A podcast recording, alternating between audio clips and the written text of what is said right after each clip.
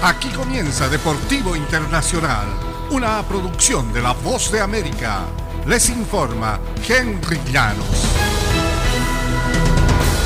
La selección de fútbol sub-20 de Estados Unidos clasificó al Mundial de Indonesia 2023 al ganar 2-0 a su similar de Costa Rica el martes en partido de los cuartos de final del premundial de CONCACAF que se disputa en Honduras. Paxton Aronson firmó un doblete a los 5 y 49 minutos en el partido disputado en el Estadio Morazán de San Pedro Sula.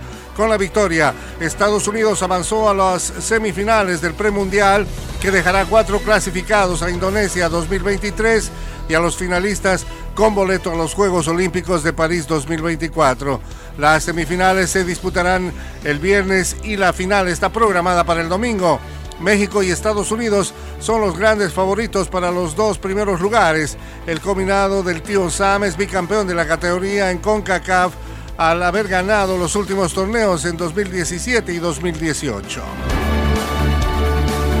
Serena Williams comenzó y acabó su retorno en Wimbledon después de 364 días sin jugar un partido de sencillos y fue palpable que era alguien que había estado sin jugar durante mucho tiempo falló muchos tiros, meneó la cabeza y cerró los ojos. Se dieron algunos momentos en los que Williams desplegó el tenis que la llevó a ser una de las grandes eh, del tenis mundial, ganando 23 títulos de Grand Slam.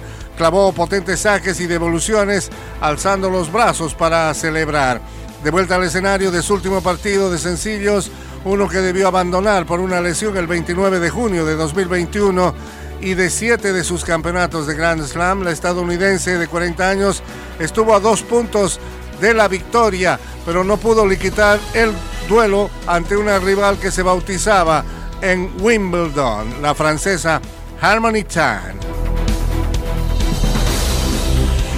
Y el base de los Lakers, Russell Westbrook, del baloncesto de la NBA, decidió hacer uso de una opción de 47,1 millón de dólares y seguir jugando en Los Ángeles la próxima temporada, según una persona con conocimiento directo de estas gestiones. Westbrook ni los Lakers han informado oficialmente acerca del arreglo.